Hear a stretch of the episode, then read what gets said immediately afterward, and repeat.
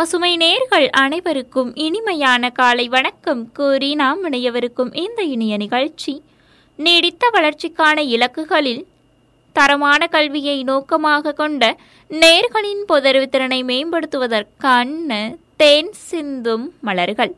இந்நிகழ்ச்சியை உணர்ந்து வழங்குவோர் வரதராஜ் காம்ப்ளெக்ஸ் ஸ்ரீவாசவி தங்க மாளிகை ஒரு லட்சம் சதுரடியில் tile showroom Avudhar ceramics Thangamayil jewellery Darling electronics மற்றும் ஹோட்டல் ஆர்ச்சிஸ் தி பார்பிக்யூ உணவகம். ஒவ்வொரு நாளுமே நம்மளோட தேன்சந்து மலர்கள் நிகழ்ச்சியில் நேர்களோட பொதறிவு திறனை மேம்படுத்துவதற்காக பல்வேறு பொதறிவு கேள்விகளை தான் உங்களுடைய செவிகளுக்கு நான் பரிசா தந்துட்டு இருக்கேன் அந்த வகையில் இன்றைய நிகழ்ச்சிக்கான முதலாவது பொதறிவு கேள்வி இதோ உங்களுக்காக. இரண்டாயிரத்தி இருபத்தி ஒன்றாம் ஆண்டு இந்திய குடியரசு நாள் அணிவகுப்பில் எந்த நாட்டின் ராணுவம் பங்கேற்றது. இரண்டாயிரத்தி இருபத்தி ஒன்றாம் ஆண்டு இந்திய குடியரசு நாள் அணிவகுப்பில் எந்த நாட்டின் ராணுவம் பங்கேற்றது? இந்த கேள்விக்கான சரியான பதில ஒரு இடைவேளைக்கு பிறகு கேட்டு தெரிஞ்சுக்கலாம். அதுவரை இணைந்திருங்கள் பசுமை தொண்ணூறு புள்ளி நான்கு உங்கள் முன்னேற்றத்திற்கான வானொலியுடன்.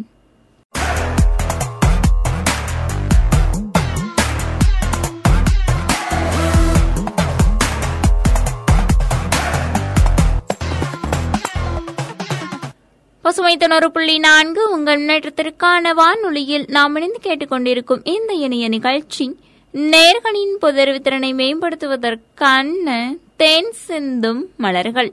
இந்நிகழ்ச்சியை உடனே வழங்குவோர் வரதராஜ் காம்ப்ளெக்ஸ் ஸ்ரீவாசவி தங்க மாளிகை ஒரு லட்சம் சதுரடியில் tile showroom Avudhar ceramics Thangamayil jewellery Darling electronics மற்றும் ஹோட்டல் ஆர்ச்சிஸ் தி பார்பிக்யூ உணவகம். இதுக்கு முன்னாடி என்ன கொஸ்டின் கேட்டு போயிருந்தேன் அப்படின்னா இரண்டாயிரத்தி இருபத்தி ஒன்றாம் ஆண்டின் இந்திய குடியரசு நாள் அணிவகுப்பில் எந்த நாட்டின் ராணுவம் பங்கேற்றது? இந்த கேள்விக்கான சரியான பதில் வங்கதேசம். ராஜ்பாத்ல நடைபெற்ற இந்திய குடியரசு நாள் அணிவகுப்புல நூத்தி இருபத்தி இரண்டு உறுப்பினர்களை கொண்ட வங்கதேச ராணுவ குழு பங்கேற்றது. இந்தியாவும் வங்கதேசமும் வென்ற ஆயிரத்தி தொள்ளாயிரத்தி எழுபத்தி ஒன்றாம் ஆண்டு வங்காளதேச விடுதலை போரின் ஐம்பதாம் ஆண்டு நிறைவை கொண்டாடக்கூடிய வகையில் இது இருந்தது. இந்த மாதிரியான அணிவகுப்புல வங்காளதேசம் முதன்முறையாக பங்கேற்றிருக்குது. இதன் மூலமா பிரான்ஸ் மற்றும் ஐக்கிய அரபு அமீரகம் ஆகிய நாடுகளுக்கு பிறகு இந்தியாவின் குடியரசு நாள் அணிவகுப்புல பங்கேற்கும் மூன்றாவது அயல் நாடாக வங்காளதேசம் மாறியிருக்குது. நேர்களுக்கான அடுத்த கேள்வி. உலக பொருளாதார நிலைமை மற்றும் வாய்ப்புகள் இரண்டாயிரத்தி இருபத்தி ஒன்று என்ற தலைப்பில் அறிக்கையை வெளியிட்ட அமைப்பு எது? உலக பொருளாதார நிலைமை மற்றும் வாய்ப்புகள் இரண்டாயிரத்தி இருபத்தி ஒன்று என்ற தலைப்பில் அறிக்கையை வெளியிடுகிற அமைப்பு எது? இந்த கேள்விக்கான சரியான பதில ஒரு இடைவெளிக்கு பிறகு கேட்டு தெரிஞ்சுக்கலாம். அதுவரை இணைந்திருங்கள் பசுமை தொண்ணூறு புள்ளி நான்கு உங்கள் முன்னேற்றத்திற்கான வானொலியுடன்.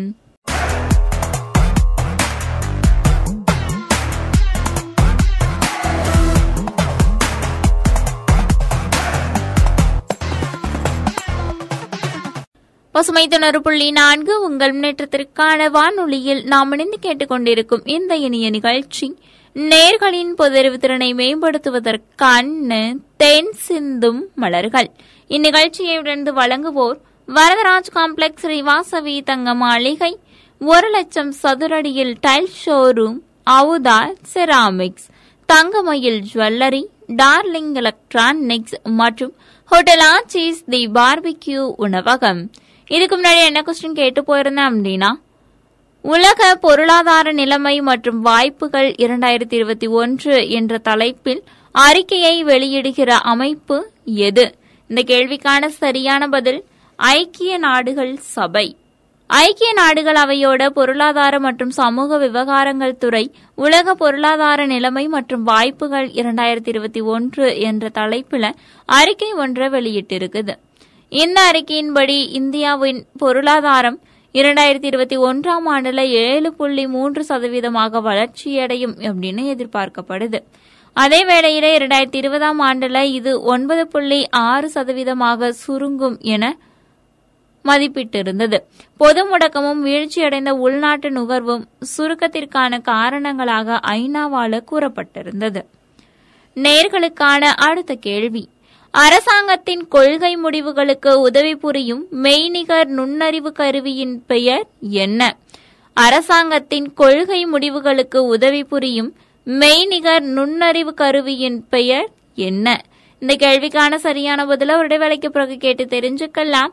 அதுவரை இணைந்திருங்கள் பசுமை தொண்ணூறு புள்ளி நான்கு உங்கள் முன்னேற்றத்திற்கான வானொலியுடன்.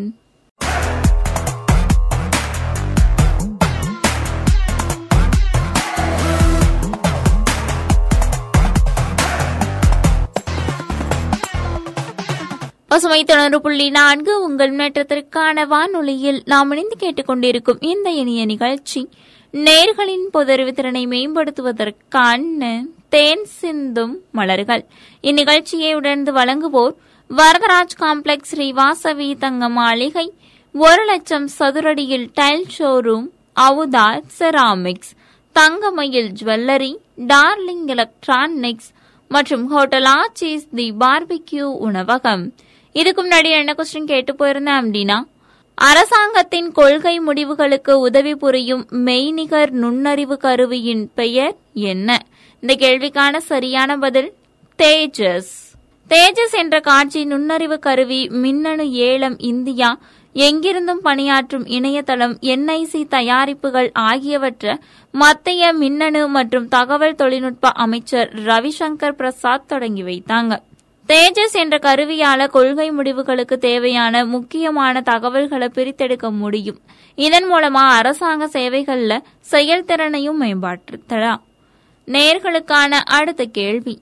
யாருடைய பரிந்துரைக்கு இணங்க கொப்பரை தேங்காய்க்கான குறைந்தபட்ச ஆதரவு விலையை உயர்த்த சிசிஇஏ ஒப்புதல் அளித்துள்ளது. யாருடைய பரிந்துரைக்கு இணங்க கொப்பரை தேங்காய்க்கான குறைந்தபட்ச ஆதரவு விலையை உயர்த்த சிசிஇஏ ஒப்புதல் அளித்துள்ளது. இந்த கேள்விக்கான சரியான பதில் என்ன அப்படின்னு ஒரு இடைவேளைக்கு பிறகு கேட்டு தெரிஞ்சுக்கலாம். அதுவரை இணைந்திருங்கள் பசுமை தொண்ணூறு புள்ளி நான்கு உங்கள் முன்னேற்றத்திற்கான வானொலியுடன்.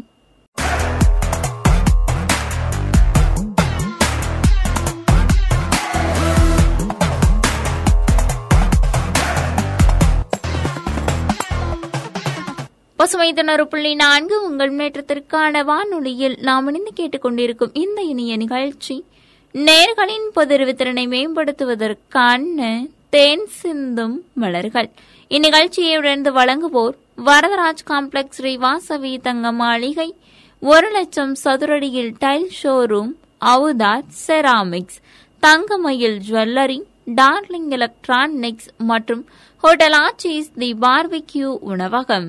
இதுக்கு முன்னாடி என்ன கொஸ்டின் கேட்டு போயிருந்தேன் அப்படின்னா யாருடைய பரிந்துரைக்கு இணங்க கொப்பரை தேங்காய்க்கான குறைந்தபட்ச ஆதரவு விலையை உயர்த்த சிசிஇஏ ஒப்புதல் அளித்துள்ளது? இந்த கேள்விக்கான சரியான பதில் எம் எஸ் சுவாமிநாதன். இரண்டாயிரத்தி இருபத்தி ஒன்றாம் ஆண்டுல கொப்பரை தேங்காய்க்கான குறைந்தபட்ச ஆதரவு விலை உயர்வுக்கு பொருளாதார விவகாரங்களுக்கான மத்திய அமைச்சரவை குழு ஒப்புதல் அளித்திருக்குது. எம் எஸ் சுவாமிநாதனின் பரிந்துரையின் பேரில் இந்த எம்எஸ்பி அங்கீகரிக்கப்பட்டிருக்குது. சராசரி தரம் வாய்ந்த காய்ந்த கொப்பரை தேங்காய்க்கான குறைந்தபட்ச ஆதரவு விலை கடந்த இரண்டாயிரத்தி இருபதாம் ஆண்டுல குவிண்டால் ஒன்றுக்கு ஒன்பதாயிரத்தி தொள்ளாயிரத்தி அறுபதாக இருந்தது. இது தற்போது முன்னூத்தி எழுபத்தி ஐந்தாக அதிகரிக்கப்பட்டு இரண்டாயிரத்தி இருபத்தி ஒன்றாம் ஆண்டுல குவிண்டால் ஒன்றுக்கு பத்தாயிரத்தி முன்னூத்தி முப்பத்தி ஐந்தாக நிர்ணயிக்கப்பட்டிருக்கு. நேர்களுக்கான அடுத்த கேள்வி. எந்த நகரம் சமீபத்தில் இதன் வகையில் முதலான இளம் வாசகர்களுக்கான படகு நூலகத்தை தொடங்கியது? எந்த நகரம் சமீபத்தில் இதன் வகையில் முதலான இளம் வாசகர்களுக்கான படகு நூலகத்தை தொடங்கியது? இந்த கேள்விக்கான சரியான பதில ஒரு இடைவேளைக்கு பிறகு கேட்டு தெரிஞ்சுக்கலாம். அதுவரை இணைந்திருங்கள் பசுமை தொண்ணூறு புள்ளி நான்கு உங்கள் முன்னேற்றத்திற்கான வானொலியுடன்.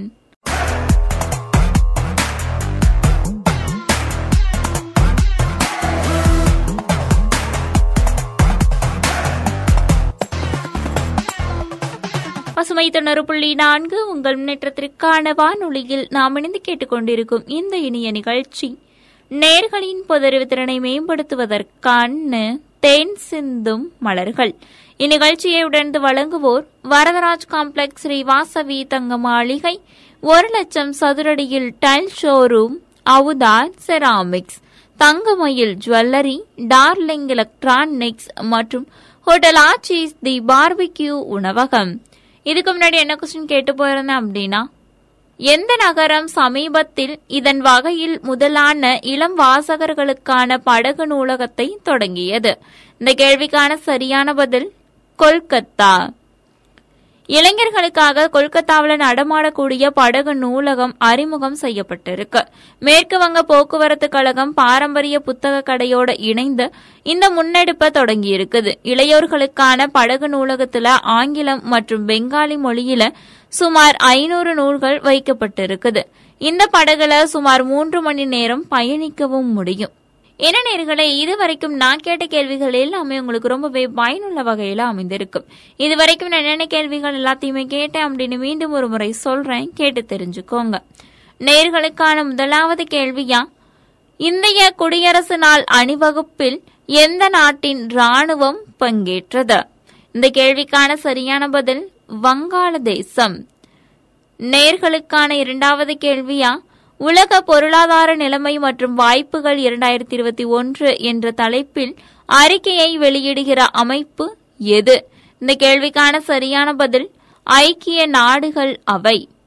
நேர்களுக்கான மூன்றாவது கேள்வியா? அரசாங்கத்தின் கொள்கை முடிவுகளுக்கு உதவி புரியும் மெய்நிகர் நுண்ணறிவு கருவியின் பெயர் என்ன? இந்த கேள்விக்கான சரியான பதில் தேஜஸ். நேர்களுக்கான நான்காவது கேள்வியா? யாருடைய பரிந்துரைக்கு இணங்க கொப்பரை தேங்காய்க்கான குறைந்தபட்ச ஆதரவு விலையை உயர்த்த சிசிஇஏ ஒப்புதல் அளித்தது. இந்த கேள்விக்கான சரியான பதில் எம் எஸ் சுவாமிநாதன். நேர்களுக்கான ஐந்தாவது கேள்வியா? எந்த நகரம் சமீபத்தில் இதன் வகையில் முதலான இளம் வாசகர்களுக்கான படகு நூலகத்தை தொடங்கியது? இந்த கேள்விக்கான சரியான பதில் கொல்கத்தா. இதுவரைக்கும் நாம் இணைந்து கேட்டுக்கொண்டிருந்த இந்த இனிய நிகழ்ச்சி நேர்களின் பொதறிவு திறனை மேம்படுத்துவதற்கான தேன் சிந்தும் மலர்கள். இந்த நிகழ்ச்சியை இதுவரைக்கும் உங்களுக்காக தொகுத்து வழங்கிக் கொண்டிருந்தவர் உங்கள் இனிய தோழி இளமதி. தொடர்ந்து இணைந்திருங்கள் பசுமையில் வரும் நிகழ்ச்சிகளோடு. நன்றி நேர்களை.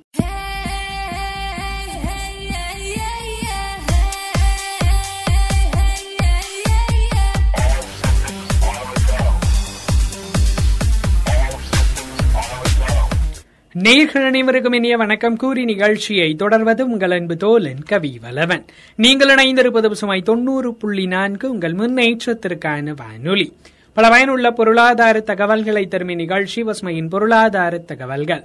இந்நிகழ்ச்சியை நமக்காக வழங்குவோர் ஹை ஸ்டைல் பர்னிச்சர்ஸ் வடமலையான் மருத்துவமனை மற்றும் ஜேபி ஹோட்டேல் நிறுவனத்தார். இன்றைய நிகழ்ச்சியில் நாம் தொடர்ந்து கேட்கவிருப்பது ஸ்டார்ட் அப் நிறுவனங்களை தொடங்குவதற்கு நிதி தேவைப்படுகிறது. அது குறித்த தகவல்களை. ஸ்டார்ட் அப் நிறுவனங்களுக்கு மிகவும் அவசிய தேவை போதுமான நிதி. போதிய நிதி கிடைக்காததால் தொண்ணூறு சதவிகித ஸ்டார்ட் அப் நிறுவனங்கள் தொடங்கப்பட்ட ஐந்து ஆண்டுகளுக்குள்ளாகவே மறைந்து போகின்றன. சில சமயங்களில் போதுமான அளவு நிதி கிடைத்தாலும் அதை எவ்வாறு பயன்படுத்துவது என்று தெரியாமல் வீழ்ச்சி அடைந்த ஸ்டார்ட் அப் நிறுவனங்களும் உண்டு. எனவே ஸ்டார்ட் அப் நிறுவனத்தை தொடங்கி நடத்துபவர்கள் ஸ்டார்ட் அப் நிறுவனத்திற்கு போதிய நிதி திரட்டுவதற்கான வழிகளையும் அந்நிதியை திறம்பட கையாள்வதற்கான வழிகளையும் அறிந்து கொள்வது அவசியமானது. நிதி மேலாண்மை திறனை தொழில் முனைவோர் கண்டிப்பாக வளர்த்துக் கொள்ள வேண்டும். நிறுவனத்தை தொடங்கியதிலிருந்தே நமது பட்ஜெட்டுக்குள் செலவுகளை மேற்கொள்ள வேண்டும். ஆரம்ப கட்டத்திலேயே அளவுக்கு அதிகமாக செலவு செய்வது பெரும் தவறாக முடியும். ஸ்டார்ட் அப் நிறுவனத்திற்கான நிதியை திரட்டுவதற்கு பல்வேறு வழிகள் உள்ளன. எல்லோருக்கும் தெரிந்த முதலாவது வழி குடும்ப உறுப்பினர்களிடமும் நண்பர்களிடமும் நிதி கோருவது. ஆரம்ப கட்ட நிதி தேவைகளை இந்த வகையில் பூர்த்தி செய்து கொள்ளலாம். குடும்பத்தினரிடமும் நண்பர்களிடமும் நிதியை பெறுவது எளிதாக இருந்தாலும் இதிலும் சில சிக்கல்கள் இருக்கத்தான் செய்கின்றன. யாரும் இலவசமாக எதையும் தர விரும்ப மாட்டார்கள். எனவே நிதி பெறும்போது அவர்களிடம் தெளிவாக பேசி பெற வேண்டும். நிதியை திருப்பி கொடுப்பதற்கான திட்டமிடல்களும் அவசியமாகின்றன. நண்பர்கள் உறவினர்களிடம் நிதி பெறும் போது அதன் சாதக பாதகங்களை முறையாக ஆராய்ந்து அவர்களிடம் நிதியை பெறலாம். தொடர்ந்து ஒரு சிறிய இடைவேளைக்கு பிறகு மீண்டும் கேட்கலாம் பசுமையின் பொருளாதார தகவல்கள்.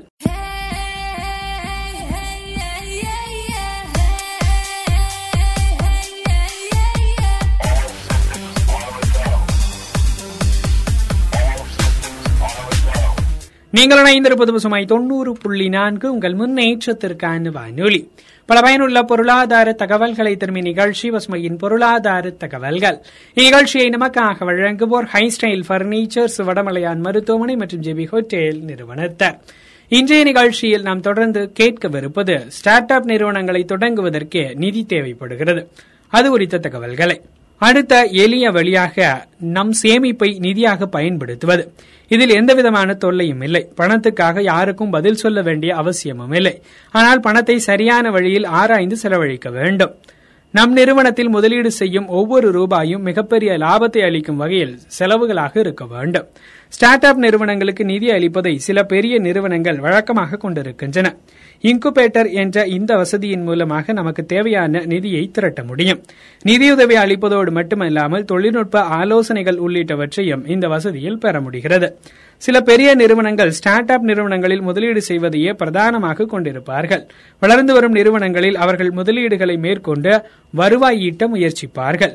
அத்தகைய முதலீட்டாளர்களை கண்டறிந்து ஸ்டார்ட் அப் நிறுவனத்திற்கு நிதி கோரலாம். இந்த வகை முதலீட்டாளர்கள் இந்தியாவில் அதிகமாக காணப்படுவதால் சரியான முதலீட்டாளர்களை கண்டறிந்து நமது நிறுவனத்தை வளர்ச்சி பாதையில் செலுத்த முடியும். வென்சர் கேபிட்டலிஸ்ட் வகை முதலீட்டாளர்கள் ஸ்டார்ட் அப் நிறுவனங்களின் வளர்ச்சியில் முக்கிய பங்கு வகிக்கின்றனர். அவர்கள் பெரும்பாலும் வெளிநாட்டுகளை சேர்ந்தவர்களாக இருப்பர். அவர்களுக்கு சொந்தமான நிறுவனங்களின் வாயிலாக நமது நிறுவனத்தில் முதலீடுகளை மேற்கொண்டு நம் நாட்டில் காலூன்றுவதற்கான முயற்சிகளை அவர்கள் மேற்கொள்கின்றனர். தொடர்ந்து ஒரு சிறிய இடைவேளைக்கு பிறகு மீண்டும் கேட்கலாம் பசுமையின் பொருளாதார தகவல்கள்.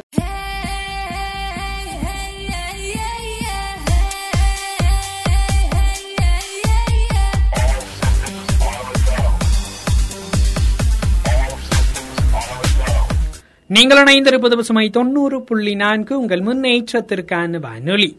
பல பயனுள்ள பொருளாதார தகவல்களை தரும் இந்நிகழ்ச்சி பசுமையின் பொருளாதார தகவல்கள்.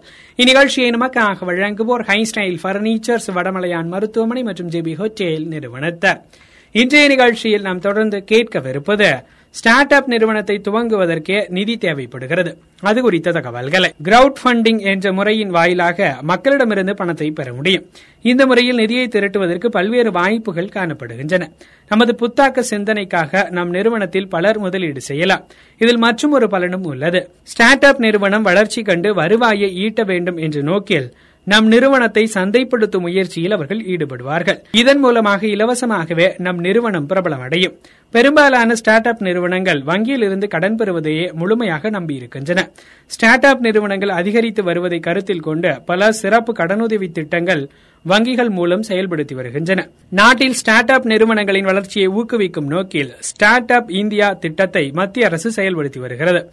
இந்த திட்டத்தின் கீழ் பல்வேறு சலுகை திட்டங்கள் செயல்படுத்தப்பட்டு வருகின்றன. முத்ரா திட்டம் வட்டி சலுகையுடன் கடனுதவி உள்ளிட்ட திட்டங்கள் செயல்பட்டு வருகின்றன. அவற்றின் வாயிலாக நமது நிறுவனத்திற்கு போதுமான நிதியை திரட்ட முடியும். ஸ்டார்ட் அப் இந்தியா திட்டத்தின் வாயிலாக மேலும் பல பலன்களை பெற முடியும். ஸ்டார்ட் அப் நிறுவனத்தில் எளிதில் பதிவு செய்து கொள்ள முடியும். நிறுவனங்கள் வளர்ச்சி காண்பதற்கு வழிகளும் கிடைக்கும். வரிச்சலுகை அறிவுசார் சொத்து காப்புரிமை உள்ளிட்டவற்றையும் இந்த திட்டத்தின் கீழ் பெற முடியும். ஸ்டார்ட் அப் நிறுவனங்களுக்கு நிதி மிகவும் அடிப்படை ஆதாரமாகிறது. போதுமான நிதியை எளிய வழியில் திரட்டுவதோடு அதை முறையாக பயன்படுத்தி ஸ்டார்ட் அப் நிறுவனத்தை வளர்ச்சி பாதையில் பயணிக்க செய்ய முடியும் என்ற நம்பிக்கையுடன் செயல்படுங்கள்.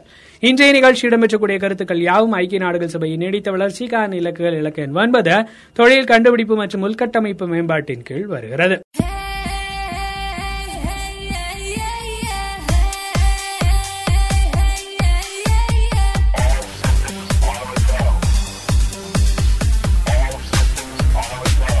நீங்கள் இணைந்திருப்பது பசுமை தொண்ணூறு புள்ளி நான்கு. உங்கள் முன்னேற்றத்திற்கான வானொலி. பல பயனுள்ள பொருளாதார தகவல்களை தரும் நிகழ்ச்சி பசுமையின் பொருளாதார தகவல்கள். இன்றைய நிகழ்ச்சி இடம்பெற்றக்கூடிய கருத்துக்கள் யாவும் நேர்களுக்கு பயனுள்ளதாக அமைந்திருக்கும் என நம்புகிறோம். மற்றொரு நிகழ்ச்சியில் உங்களை சந்திக்கும் வரை உங்களிடமிருந்து விடைபெறுவது உங்கள் அன்பு தோலன் கவி வலவன் தொடர்ந்து இணைந்திருங்கள் பசுமை தொண்ணூறு புள்ளி நான்கு. உங்கள் முன்னேற்றத்திற்கான வானொலி. இந்நிகழ்ச்சியை தொடர்ந்து நேயர்கள் கேட்டு பயன்பெறவிருக்கும் நிகழ்ச்சி பசுமையின் சிறப்பு பார்வை.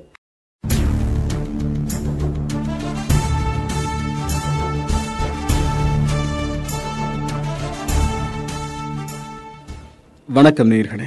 பசுமை தொண்ணூறு புள்ளி நான்கு உங்கள் முன்னேற்றத்திற்கான வானொலியில் இது பசுமையின் சிறப்பு பார்வை. இணைந்து வழங்குகிறார் ஹைஸ்டைல் ஃபர்னிச்சர் நிறுவனத்தார். இன்றைய சிறப்பு பார்வையில் சட்டப்பேரவையில் திறந்து வைக்கப்பட்டிருக்கும் மூன்று உருவப்படங்கள் குறித்து அலசப்போகிறோம். தமிழக சட்டப்பேரவை வளாகத்தில் மூன்று தலைவர்களின் உருவப்படங்களை தமிழக முதல்வர் கடந்த மாதம் திறந்து வைத்தார். செக்கிழித்த செம்மல் என போற்றப்படும் வாவு சிதம்பரம் பிள்ளை. அன்றைய ஒருங்கிணைந்த சென்னை மாகாணத்தின் முதலமைச்சராக பொறுப்பு வகித்த வி. சுப்பராயன். முதல்வர்களின் முதல்வர் என்று புகழப்படும் ஓமந்தூர் பி. ராமசாமி ரெட்டியார் ஆகிய மூன்று தலைவர்களின் உருவப்படங்கள் பேரவை மண்டபத்தில் திறந்து வைக்கப்பட்டுள்ளன. தடம் பார்த்து நடக்காமல் தடம் பதித்து நடந்த தமிழர்கள் பலரில் இந்த மூன்று தலைவர்களின் படங்களையும் சேர்த்து இதுவரை மொத்தம் பதினைந்து தலைவர்களின் படங்கள் பேரவை மண்டபத்தில் இடம் பிடித்திருக்கின்றன. தேர்தலில் வெற்றி பெற்று பேரவைக்குள் உறுப்பினர்களாக உள்ளே நுழைபவர்கள் தங்கள் வாழ்வில் நேர்மை தூய்மை எளிமை மக்கள் நலனுக்கே முன்னுரிமை என கொள்கை வகுத்து கொண்டு மற்றவர்களுக்கு முன்னுதாரணமாக திகழ வேண்டும் என்பதை படங்கள் சொல்லாமல் சொல்லிக் கொண்டிருக்கின்றன. போதுமான பணம் படிப்பு செல்வாக்கு என அத்தனையும் இருந்தும் தனது தாய் திருநாட்டின் விடுதலைக்காக சிறையில் செக்கிழுத்தும் சனல் திரித்தும் மக்களிடையே நாட்டு பற்றி விதைத்த மனித புனிதர் தூத்துக்குடி தமிழர் வாவு சிதம்பரனார். தனது அதிரடி நடவடிக்கைகளால் ஆங்கில ஏகாதிபத்தியத்தையே அதிர வைத்தவர். இவர் ஆங்கிலேயர்களை நாட்டை விட்டு துரத்தி அடிப்பதற்காக சுதேசி கப்பல் விட்டவர். தேசப்பற்றோடு தமிழ் பற்றும் மிக்கவர். இவர் தொல்காப்பியத்திற்கும் திருக்குறளுக்கும் விளக்க உரை எழுதியிருக்கிறார். தனது உயிர் பிரிய போகும் நேரத்தில் கூட பாரதியாரின் என்று தனியும் இந்த சுதந்திர தாகம் எனும் பாடலை பாடுமாறு தனக்கு அருகில் இருந்த நண்பர் சிவகுருநாதனிடம் கேட்க அவரும் அப்பாடலை பாட அதனை கேட்டுக்கொண்டே அந்த கப்பலொட்டிய தமிழனின் கடைசி மூச்சு காற்றில் கலந்தது. அவரது போர்க்குணமும் நெஞ்சுரமும் இன்றைய இளைய சமுதாயத்திற்கு அமைய வேண்டும். ஒரு பாடலுக்கு பிறகு பசுமையின் சிறப்பு பார்வை தொடரும்.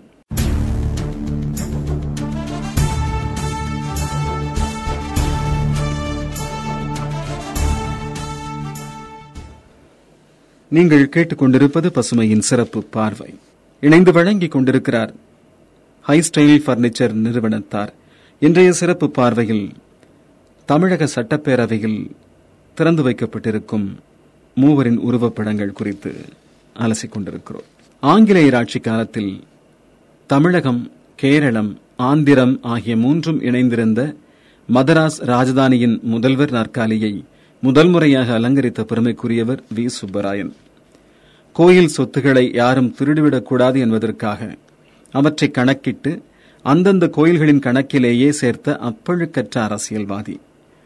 ஆதி திராவிட மக்களும் கோயிலுக்குள் சென்று கடவுளை வழிபட வேண்டும் என்பதற்காக கோயில் நுழைவுச் சட்டம் இயற்றியவர். மத்தியிலும் மாநிலத்திலும் பல்வேறு பதவிகளை வகித்திருந்தாலும் மூதறிஞர் ராஜாஜி தலைமையில் நடந்த உப்பு சத்தியாகிரகத்தை தொடங்கி வைத்த காரணத்திற்காக ஆட்சியையும் முதல்வர் பதவியையும் இழந்து சிறையிலும் அடைக்கப்பட்டவர். அரசு பணியாளர்களை தேர்வு செய்ய இந்தியாவிலேயே முதல் முறையாக தேர்வாணையத்தை உருவாக்கியவர் இவர்தான். தனது வாழ்நாள் முழுவதும் தன்னலமில்லாமல் மக்கள் நலனுக்காகவே வாழ்ந்து மறைந்ததால் இவருடைய உருவப்படமும் பேரவை மண்டபத்தில் திறந்து வைக்கப்பட்டிருக்கிறது. மேலும் ஒரு பாடலுக்கு பிறகு பசுமையின் சிறப்பு பார்வை தொடரும்.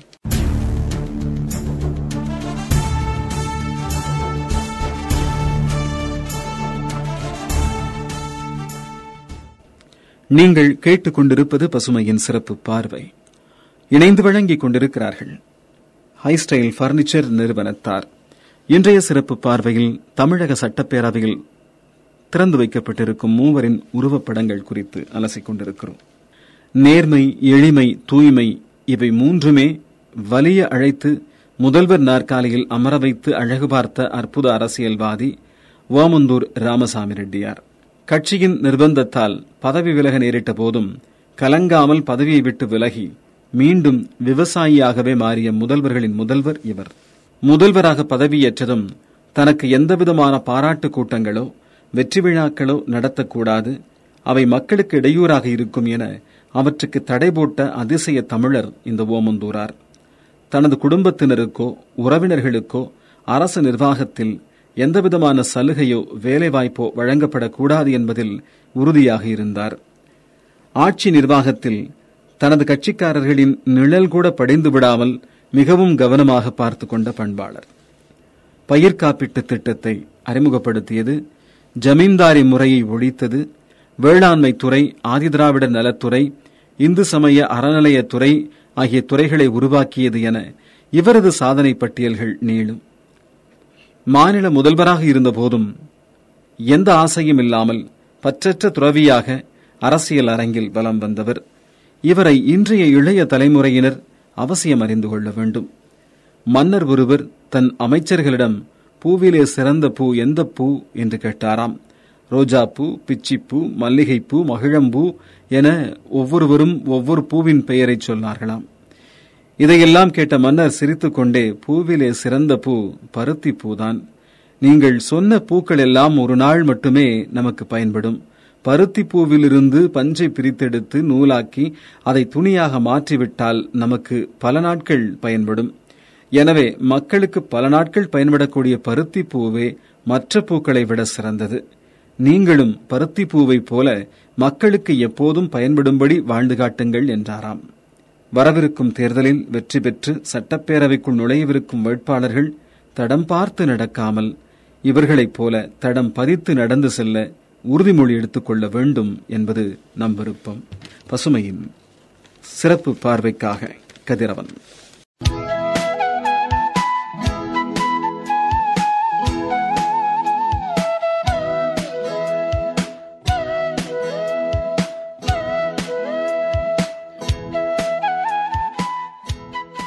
பசுமை நேயர்கள் அனைவருக்கும் உற்சாகமான வணக்கத்தை சொல்றேன். நாங்கள் அஜய் செந்தமிழ் செல்வி.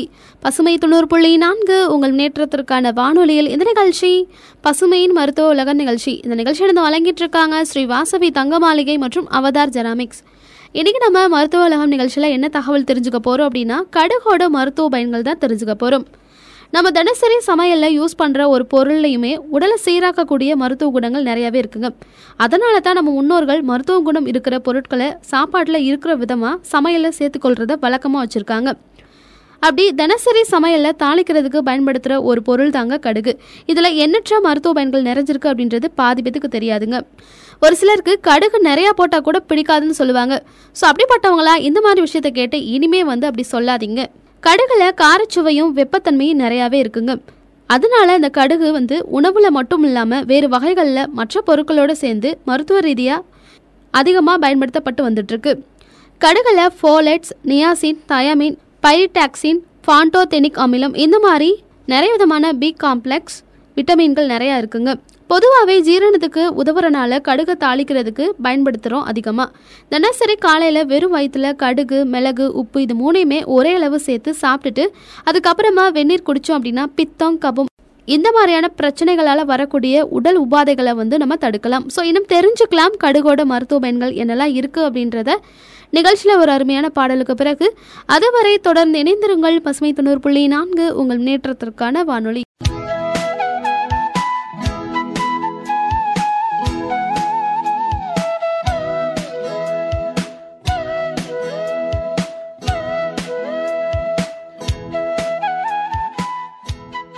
பசுமை தொண்ணூறு புள்ளி நான்கு உங்கள் முன்னேற்றத்திற்கான வானொலியில் இந்த நிகழ்ச்சி பசுமையின் மருத்துவ உலகம் நிகழ்ச்சி. இந்த நிகழ்ச்சி நடந்து வழங்கிட்டு இருக்காங்க ஸ்ரீ வாசவி தங்க மாளிகை மற்றும் அவதார் ஜெராமிக்ஸ். இந்த நிகழ்ச்சிக்காக நான் உங்கள் அஜய் செந்தமிழ் செல்வி. இன்னைக்கு நம்ம மருத்துவ உலகம் நிகழ்ச்சியில் என்ன தகவல் தெரிஞ்சுட்டு இருக்கோம் அப்படின்னா கடுகோட மருத்துவ பயன்கள் தான் தெரிஞ்சுக்கிட்டு இருக்கோம். அடுத்ததா விஷம் பூச்சி மருந்து தூக்க மாத்திரை இந்த மாதிரி சாப்பிட்டவங்களுக்கு ரெண்டு கிராம் கடுகை நீர் விட்டு அரைச்சு நீரில் நம்ம கலக்கி சாப்பிட்டு கொடுத்தோம் அப்படின்னா உடனடியாக வாமிட் எடுத்து அந்த விஷம் வந்து வெளியேறிடும். ஸோ இப்படிப்பட்ட மகத்துவமான தன்மை நிறைஞ்சதாங்க கடுகு. அதே மாதிரி தேனில் கடுகு அரைச்சி சாப்பிட்டோம் அப்படின்னா இருமல் கபம் ஆஸ்துமா இந்த மாதிரியான பிரச்சனைகள்லாம் உடனடியாக குணமாகும். கடுகை தோல் செஞ்சு வெந்நீரில் ஊற வச்சு வடித்து நம்ம சாப்பிட்டோம் அப்படின்னா விக்கலை வந்து உடனடியாக குணமாக்கும். அதே மாதிரி கடுகு பூண்டு வசம்பு கருவாப்பட்டை கலர்ச்சிக்காய் இது எல்லாத்தையும் சம அளவு எடுத்து நீர் விட்டு காய்ச்சி அதை வடிகட்டி ஒரு நாளைக்கு ரெண்டு வேளை நீங்கள் எடுத்துக்கணும். இப்படி ஒரு வாரம் தொடர்ந்து சாப்பிட்டு வந்தோம் அப்படின்னா வாத பிரச்சனை உடனடியாக குணமாகும். ஸோ இன்னும் தெரிஞ்சுக்கலாம். கடுகோட மருத்துவ பயன்கள் என்னெல்லாம் இருக்குது அப்படின்றத நிகழ்ச்சியில் ஒரு அருமையான பாடலுக்கு பிறகு அதுவரை தொடர்ந்து இணைந்திருங்கள் பசுமை தொண்ணூறு புள்ளி நான்கு உங்கள் முன்னேற்றத்திற்கான வானொலி.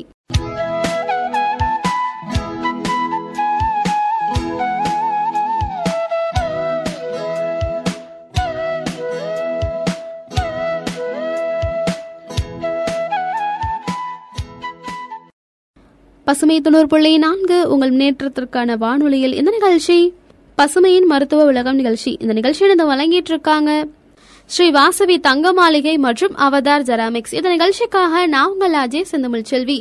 இன்னைக்கு நம்ம மருத்துவ உலகம் நிகழ்ச்சியில என்ன தகவல் தெரிஞ்சுக்கிட்டோம் அப்படின்னா கடுகோட மருத்துவ பயன்கள் தான் தெரிஞ்சுக்கிட்டோம். ஸோ இதுமே வந்து அஞ்சரப்பட்டியில் இருக்கிற கடுகு மிளகு சோம்பு சீரகம் இது எல்லாமே வந்துட்டு பார்த்தாலே ஐயோ இதெல்லாம் சாப்பிட பிடிக்கவே பிடிக்காது அப்படின்ற மாதிரி சமையலையும் ஒதுக்காம சாப்பாட்டிலையும் ஒதுக்காம சாப்பிட்டு பழகணும். அப்பனாதான் வந்து உடல் வந்து ஆரோக்கியமா இருக்கும். இந்த மாதிரியான மூலிகை நிறைஞ்ச பொருட்களை சாப்பிட்றப்போ உடல்ல வந்து நோய் எதிர்ப்பு சக்தி அதிகமாகும். அப்படின்ற மாதிரி சொல்லிட்டு இன்னைக்கு நான் நிகழ்ச்சியில சொன்ன தகவல் கண்டிப்பா வந்து பயனுள்ளதா இருக்கும் நினைக்கிறேன். இதோட நானும் கிளம்ப நேரம் வந்தாச்சு. நாளை மீண்டும் மற்றொரு நிகழ்ச்சியில் புதிய தகவலோடு நேயர்கள் அனைவரையும் சந்திக்கும் வரை உங்களிடமிருந்து நன்றி கூறி விடைபெறுவது உங்கள் அஜய் செந்தமிழ் செல்வி. பசுமை தொண்ணூறு புள்ளி நான்கு உங்கள் முன்னேற்றத்திற்கான வானொலி.